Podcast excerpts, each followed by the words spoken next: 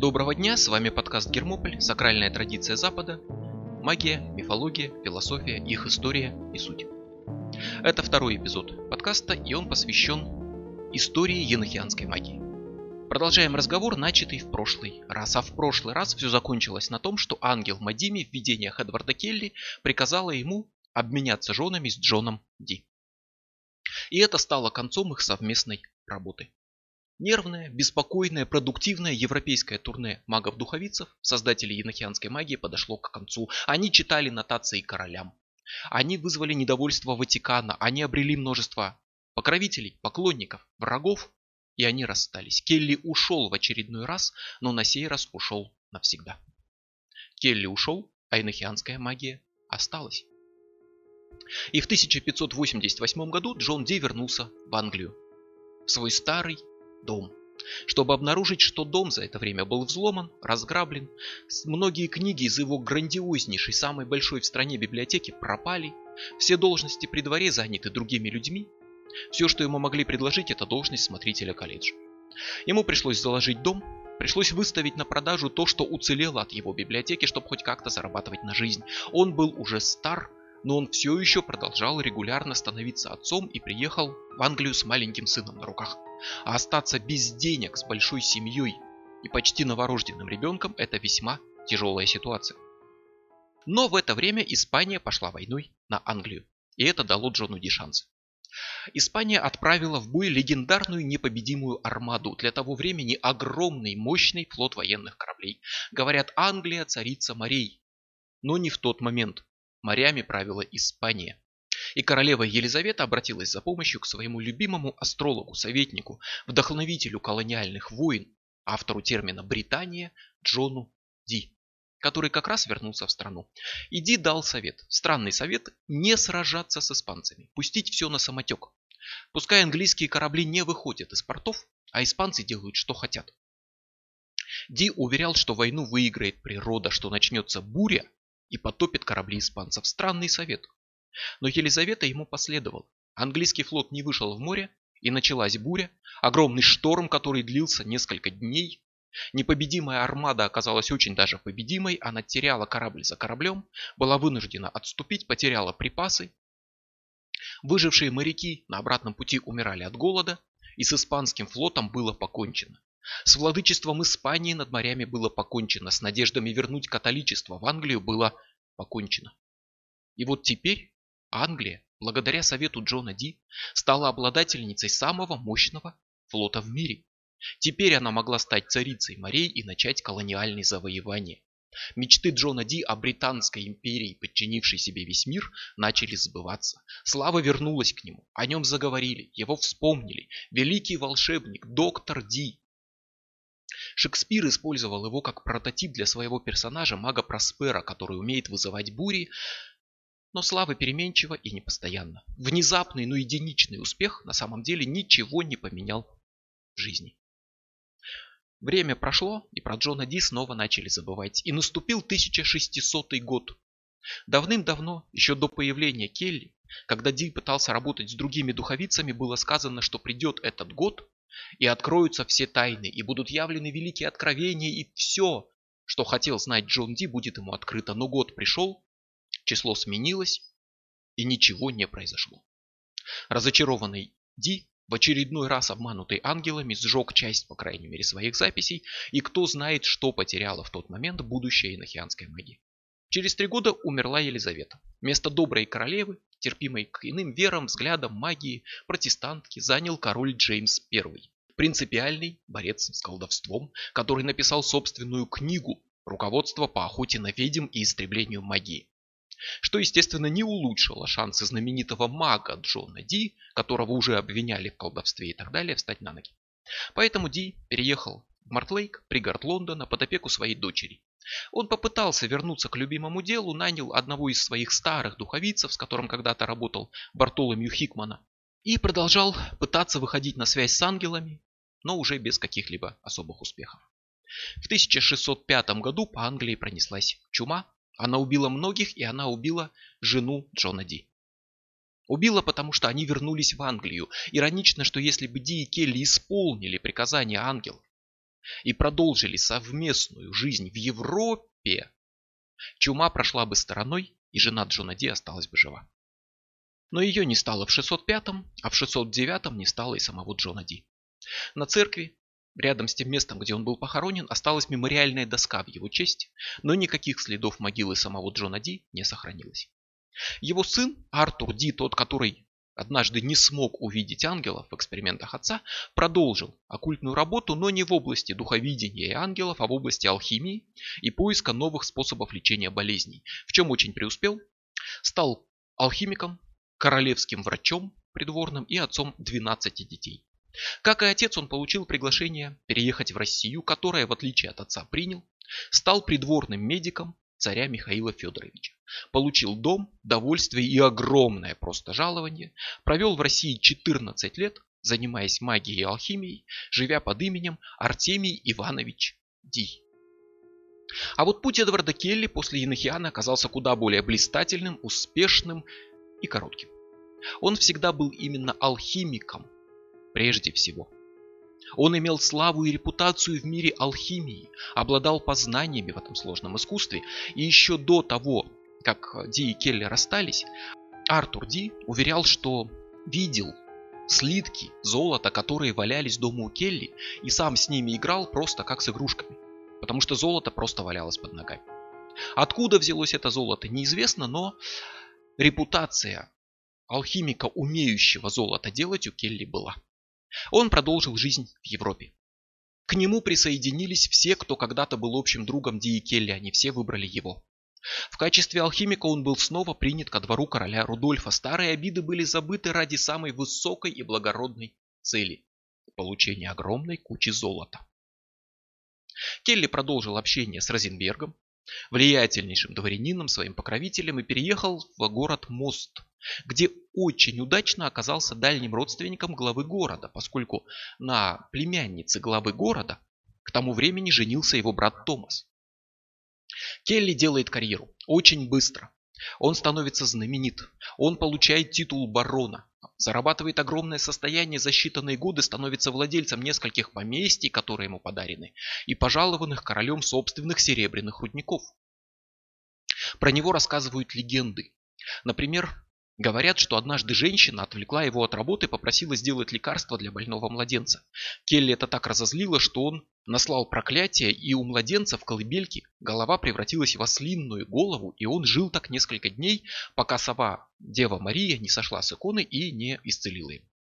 Вот в память об этой сказке до сих пор дом в Праге, где была лаборатория Келли, называют «Дом осла в колыбели».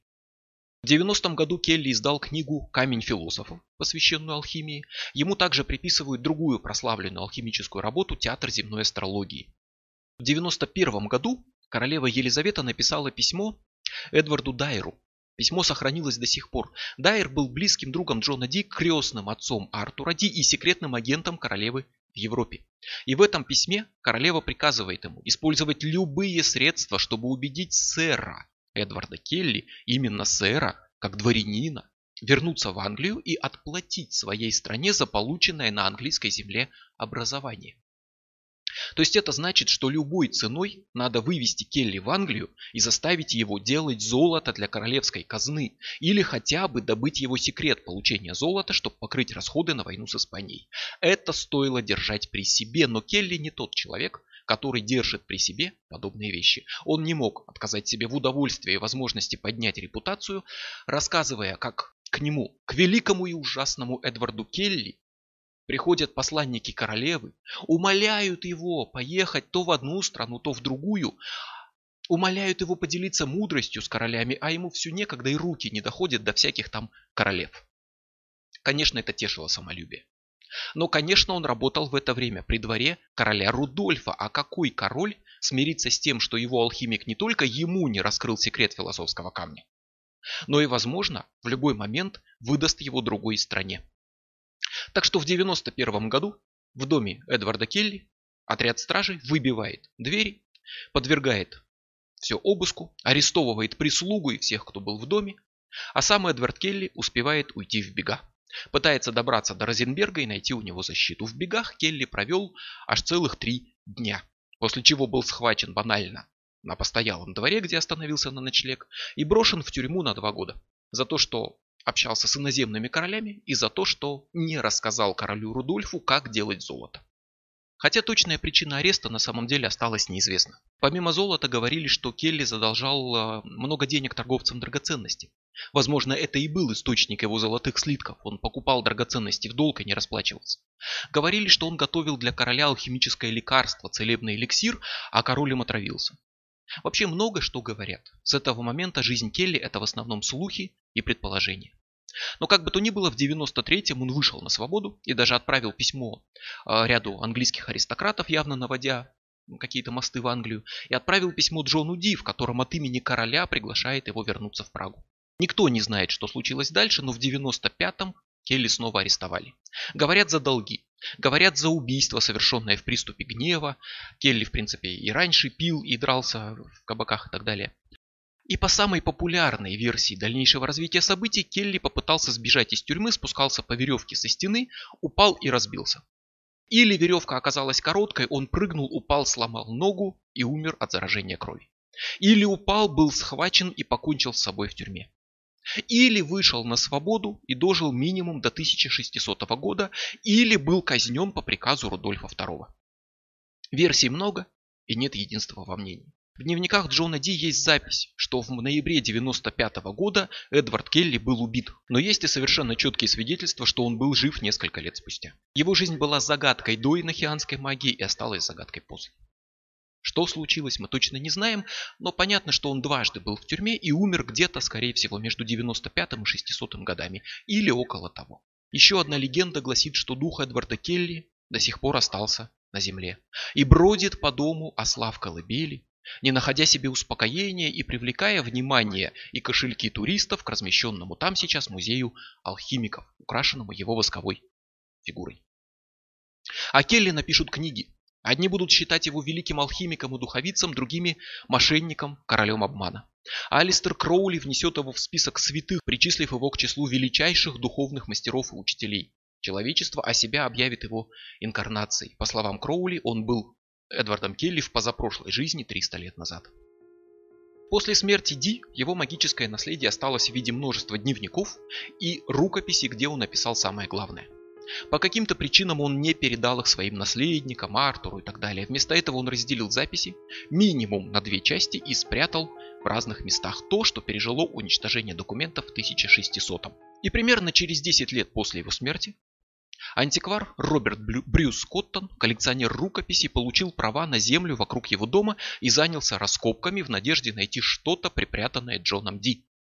Надежда оправдалась. Коттон действительно откопал закопанные дневники, которые провели несколько лет в земле, но уцелели.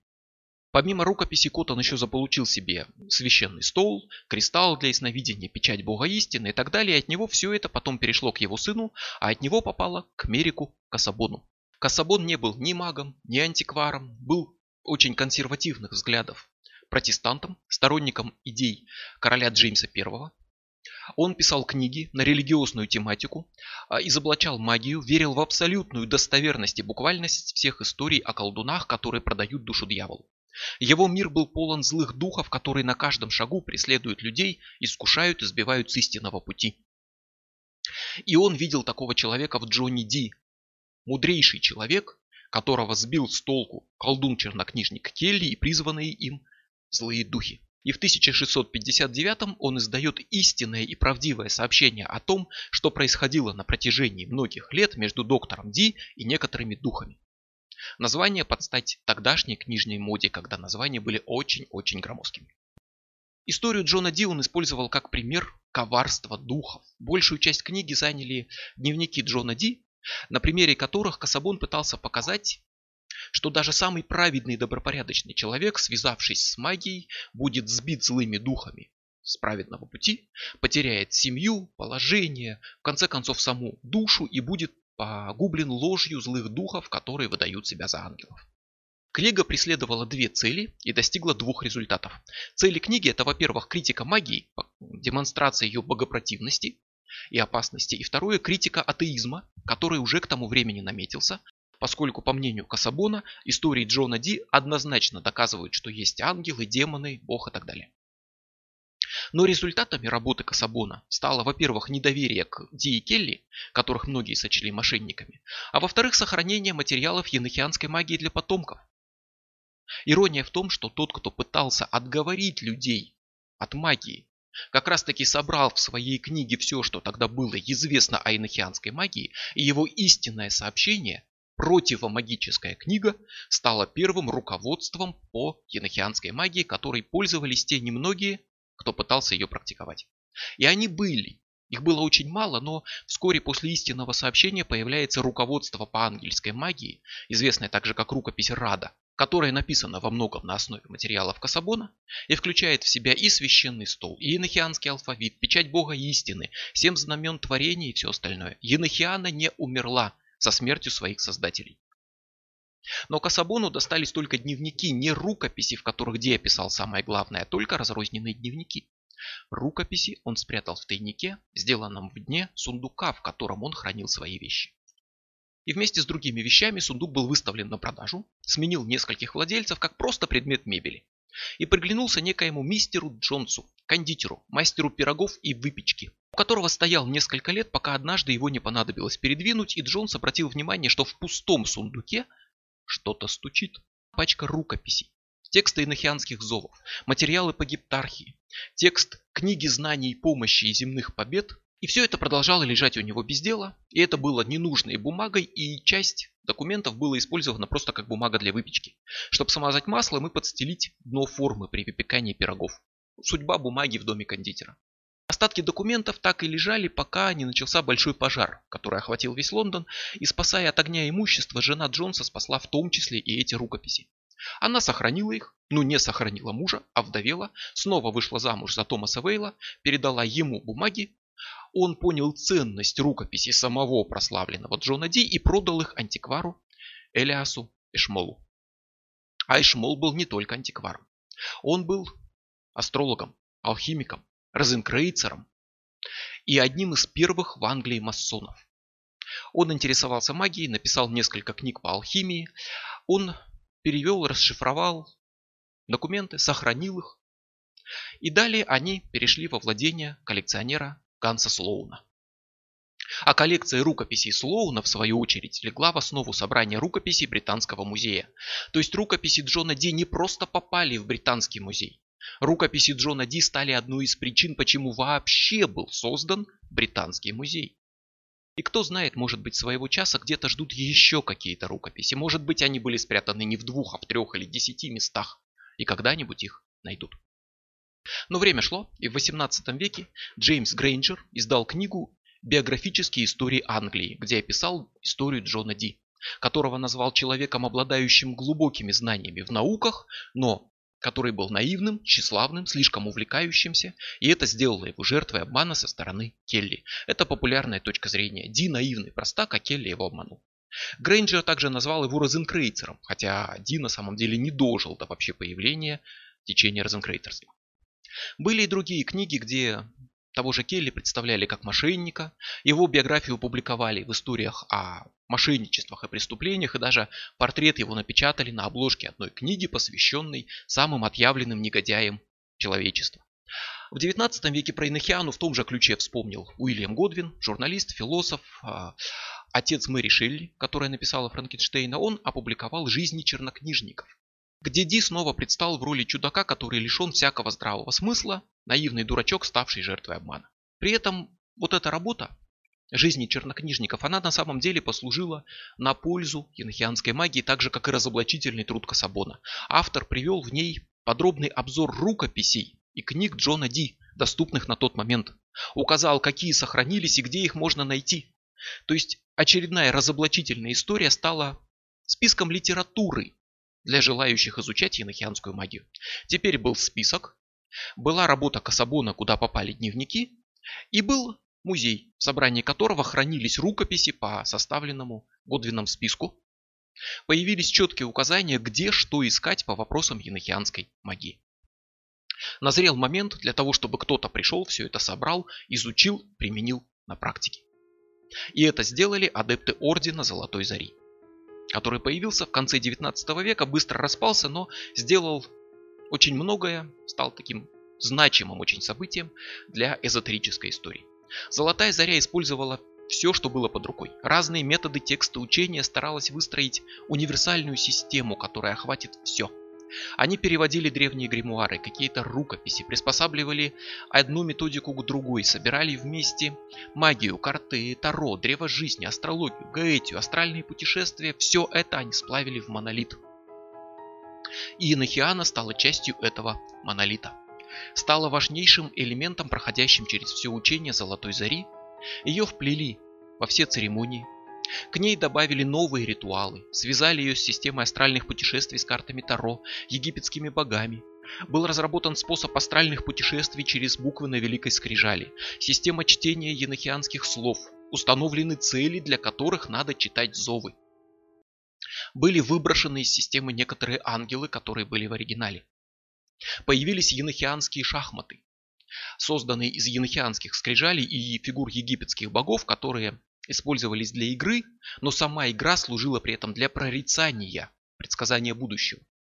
Собственно, с распадом Золотой Зари были утрачены и правила работы с енохианскими шахматами. Даже термины енохианская магия и енохианский язык появились именно здесь. И если вам кажется, что все это очень далеко уходит от того, что было написано у Джона Ди, то вам не кажется. Это действительно совершенно новая система. Адептов Золотой Зари не интересовала аутентичность. Их интересовало применение на практике. Так что они свободно отбрасывали ангелов, без которых можно обойтись, составляли новые правила, экспериментировали, создавая свою собственную новую систему нео, енохианскую магию, по мотивам работ Джона Ди, в которой есть только один критерий – возможность применить ее на практике и получить успех. Золотая заря развалилась в начале 20 века, ее работу продолжили наследники, кто как мог, в том числе состоявший когда-то в Золотой Заре, а потом помогший очень активно ей развалиться, Алистер Кроули. Много практиковал енохианские ритуалы и считал себя, напомню, Эдвардом Келли. По мнению Кроули, он был древнеегипетским жрецом, потом Эдвардом Келли, а потом Элифасом Леви. В Телемии, в системе магического учения Алистера Кроули фигурирует богиня Бабалон. Само это имя он взял из енохианских зовов. На енохианском языке это означает «непристойные». Но Кроули, в отличие от Золотой Зари, обратил внимание не только на скрижали, но и на эфиры и сосредоточился на астральных путешествиях по эфирам. В 909 году он совершал одно из своих многочисленных путешествий. Вместе с Виктором Нойбургом он пересекал пешком пустыню Сахару. И во время вот этого физического путешествия Кроули совершал еще и путешествия астральные. Он посещал эфиры, вступал в контакт с ангелами и выполнял ритуалы, которым они его учили. Полученные видения Кроули во время этого путешествия превратились в книгу «Видение и голос». Там же в Сахаре Кроули провел ритуал вызывания Харанзона. В первом эпизоде подкаста я упоминал про э, демона, который охраняет десятый инохианский эфир. Его пересечение, достижение этого эфира это что-то вроде просветления, нирваны и так далее. Что-то вроде пересечения бездны на древе жизни. Так вот, в а, Енохиане упомянут демон Харанзон, которого там сначала называли Коранзом. Имя исказилось несколько в последующих материалах при перепечатке где-то веке в 17 И вот этот демон Харанзон охраняет десятый эфир. Не дает человеку его пересечь, он воплощение силы, которая не дает достичь просветления, и его надо победить. И Кроули, что примечательно, енохианского демона вызвал совершенно стандартными методами церемониальной магии, предназначенными для работы вообще с любыми демонами. Кроули утверждает, что было физическое его появление, что тот вырвался из треугольника, в котором пленяют демонов, и швырял песок, забрасывая магический круг и так далее, и так далее. Что там было, на самом деле мы не знаем, но примечательно, что работа с изначально енохианским демоном Харанзоном пошла уже без использования енохианской магии. Бабалон, Харанзон, они покинули Енохиану и стали частью других магических традиций. И эта работа повернулась достаточно неожиданно, когда Сесил Фредерик Рассел, некоторое время секретарь Кроули, проживавший в его Телемском аббатстве, своего рода коммуни Кроули, живущий по закону Телеми, член магических орденов Аргентум Аструм и Орда Темпли Ориентис, один из которых Кроули создал, а второй возглавил, объявил о создании собственной оккультной группы, ордена GBG. Рассел заинтересовался экспериментами Кроули с эфирами с вызыванием Харанзона, поменял себе имя, взял имя Харанзон 333, где 333 – это числовое значение самого слова Харанзон. Вдрызг поссорился с Кроули, начал против него магическую войну, чтобы истребить Кроули и все его наследие, хотя, похоже, никто, кроме него самого, вообще не заметил, что какая-то война была. И в итоге Сесил в своем этом ордене предлагал всем желающим достигнуть буквально за выходные высочайшего духовного уровня, встретиться с Харанзоном, победить его без всяких усилий. Предлагал самую лучшую, универсальную, быструю, ведущую к просветлению по упрощенной системе всего за несколько дней систему по сходной цене. Позже Рассела поймали на плагиате в его работах, он распустил последователей и сосредоточился на преподавании математики. Отдельно от Золотой Зари и от всех тех, кто был с ней связан, Свой путь в Инохиану прокладывал орден Аурум Солис, орден Золотого Солнца, возникший ну примерно в то же время, что и Золотая Заря и существовавший параллельно с ней. Он не развалился, он существует до сих пор. Отдельно от Золотой Зари и всех тех, кто был с ней связан, свой путь в енохианскую магию прокладывал орден Аурум Солис, то есть орден Золотого Солнца. Он возник примерно в то же время, что и Золотая Заря, жил с ней параллельно и живет до сих пор. Он не развалился, в отличие от Зари. Они во многом схожи по своей работе с енохианской магией, но Аурум Солис вернулся к изначальной идее связи эфиров и каких-то мест на Земле. И, соответственно, к идее, что можно вызвать ангела эфира, установить с ним контакт и с его помощью оказать какое-то влияние на события, которые происходят на его территории. Аурум Солис сосредоточился на изучении управителей эфиров, и итогом работы Ордена стало описание магических сил этих ангелов, их внешности, возможностей. Один должен помогать, помимо того, что управляет регионами Земли, один должен помогать в астрологических расчетах. Другой в некромантии. Один помогает остаться анонимным в добрых делах, другой защищает от оружия.